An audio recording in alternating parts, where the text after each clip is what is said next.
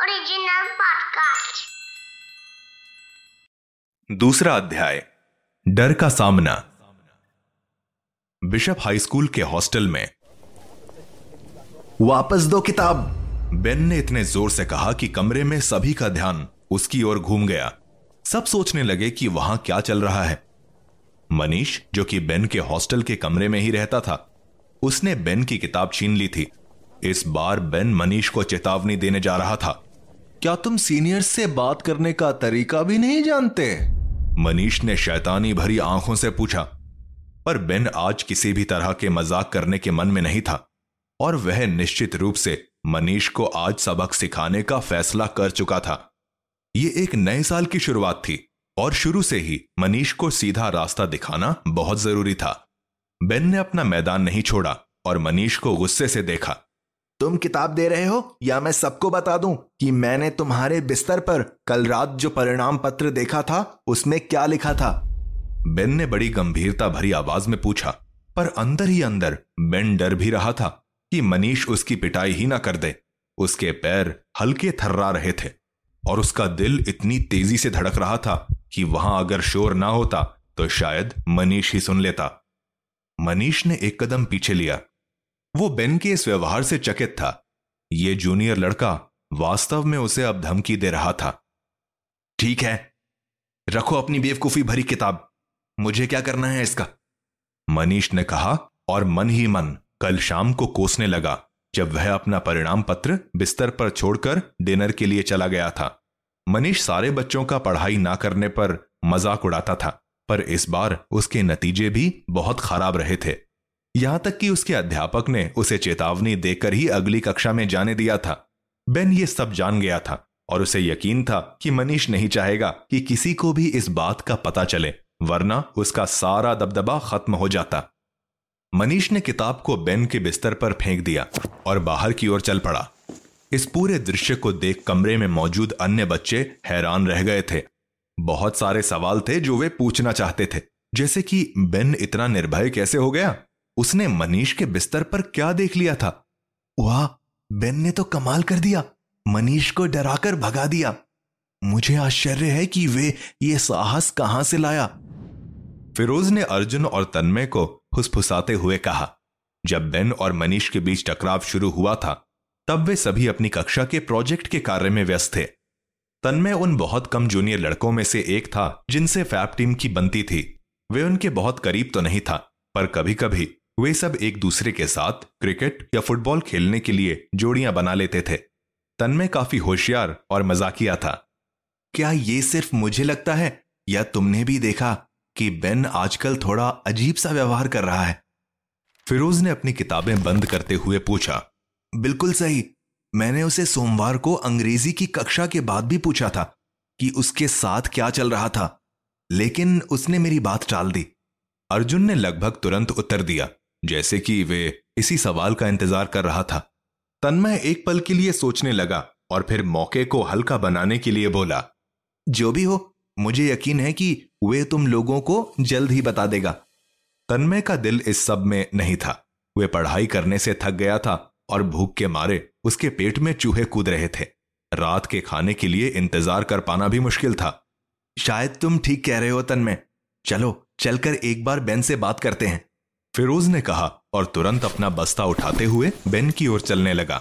बाकी दोनों ने भी अपनी किताबें बंद कर दी और उसके पीछे पीछे हो लिए जब बेन ने उन्हें अपनी ओर आते देखा तो वे समझ गया।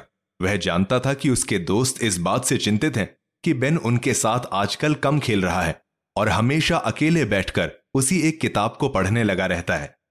मुझे लगता है कि अब इन दोनों को सब बताने का समय आ गया है, बेन ने मन ही मन सोचा। वे आखिरकार उन्हें अपने इस अनुभव में शामिल करने के लिए तैयार था। यदि केवल वे जानते कि बेन उन्हें सब बताने के लिए कितना उत्सुक है, पर वे पहले अपनी किताब पूरी खत्म करना चाहता था। फिर जैसे ही बेन ने तन्मय को उनके साथ आते हुए देखा तो उसने मन बदल लिया। वे उन्हें अभी तन्मय के सामने सब नहीं बता सकता था।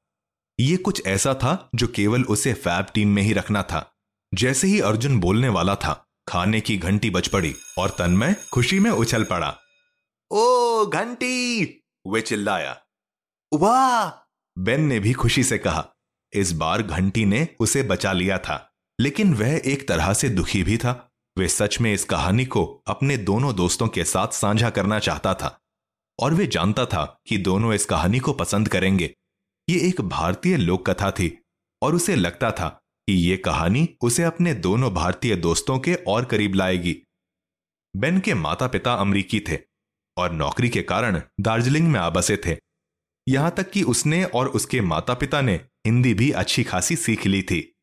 फिर भी कभी कभी वे दूसरों से अलग महसूस करता था। क्योंकि अर्जुन और फिरोज भी बाकी स्कूल के ज़्यादातर बच्चों की तरह भारतीय थे। बेन को लगता था कि यह किताब उनकी दोस्ती को और पक्का कर देगी। हालाँकि घंटी बज चुकी थी, पर अब तीनों में कोई भी रात के खाने के लिए तैयार नहीं था। बाकी बच्चे भोजनालय की ओर दौड़ पड़े और कमरे को खाली कर दिया। तन्मय से अब और नहीं रुका जा रहा था और भूख पर काबू पाना नामुमकिन था। उसे यहाँ से निकलना ही था। ऐसा करते हैं यूके तन्मय ने हकलाते हुए कहा, मैं तुम सबको बाद में मिलता हूँ। मुझे कुछ करने जाना है। और उसके साथ वे इतनी तेज़ी से भागा कि किसी को भी जवाब देने का मौका भी नहीं मिला। रुको रुको सब साथ चलते हैं। अर्जुन चिल्लाया लेकिन तन्मय इससे पहले ही गायब हो चुका था। अब कमरे में सिर्फ़ फिरोज अर्जुन और बेन थे। दोनों ने अपना ध्यान वापस बेन की ओर किया। तुम ठीक हो बेन? फिरोज ने चिंतित होकर इस बार जवाब पाने की उम्मीद से पूछा। वे तीनों दोस्तों में सबसे बड़ा था। और कभी कभी वे खुद को बाकी दोनों की देखभाल के लिए जिम्मेवार भी समझता था। बेन एक पल के लिए रुक गया और उसने सोचा, क्या अब इन्हें बताना चाहिए? शायद नहीं। मैं ठीक हूँ, दोस्त। बस मनीष ने मुझे काफ़ी परेशान कर दिया था। बेन ने अपनी चप्पलें डालते हुए कहा तो चलो, खाना खा लेते हैं। बाकी दोनों दोस्तों ने एक दूसरे की तरफ़ देखा। वे इस बात के आभारी थे कि कम से कम बेन उस किताब से दूर होकर उनके साथ समय बिताना चाहता है। अच्छा देखो फिरोज, अपना बेन वापस आ गया। अर्जुन ने हँसते हुए कहा और सबकी हँसी फूट पड़ी। वे एक दूसरे पर चुटकुले बनाते हुए भोजनालय की तरफ़ चल पड़े। अगली सुबह बुधवार का दिन था, जिसका इंतज़ार बिशप हाई स्कूल का हर छात्र कर रहा था। इस दिन ट्रेजर हंट के नियमों की घोषणा होनी थी। सुबह की सभा एक ऐसी परंपरा थी, जिसे स्कूल का हर छात्र मानता था। वैसे तो उनके वहाँ कोई स्कूल यूनिफॉर्म नहीं थी, पर सभी बच्चों के लिए तैयार होकर समय पर आना अनिवार्य था।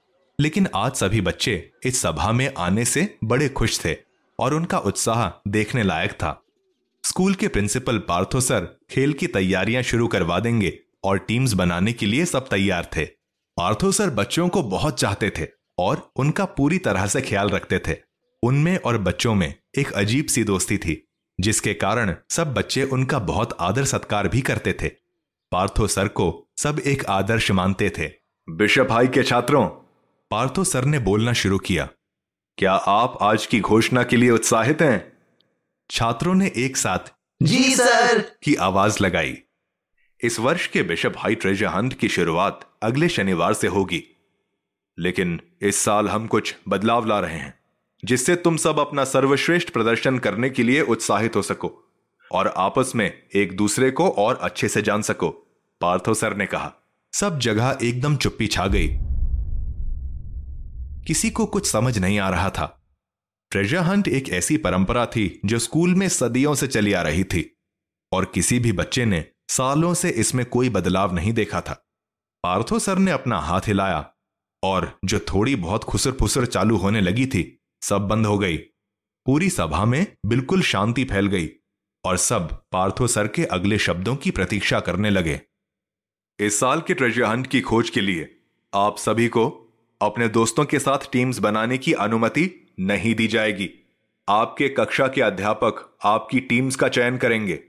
प्रिंसिपल ने अपने चश्मे को ठीक करते और पूरी सभा पर एक गंभीरता भरी नज़र मारते हुए कहा सब एकदम सन्न रह गए थे और साथ ही पार्थो सर ने सभा बर्खास्त कर दी। कोई मुझे बताओ कि ये एक मज़ाक है? अर्जुन ने फिरोज और बेन को देखते हुए कहा जैसे वह अपने कानों पर विश्वास नहीं कर पा रहा था।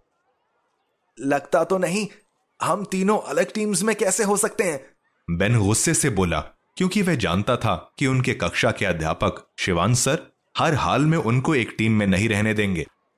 वे इस मौके का फ़ायदा उठाकर फैब टीम को तोड़ने की कोशिश ज़रूर करेंगे। पर अब वे क्या कर सकते थे? वे सारी छुट्टियाँ इस बात का इंतज़ार कर रहे थे कि कैसे वे इस साल ट्रेजर हंट जीतेंगे। पर अब शायद उनको एक दूसरे के खिलाफ खेलना ही पड़ेगा। या अभी भी कुछ हो सकता था?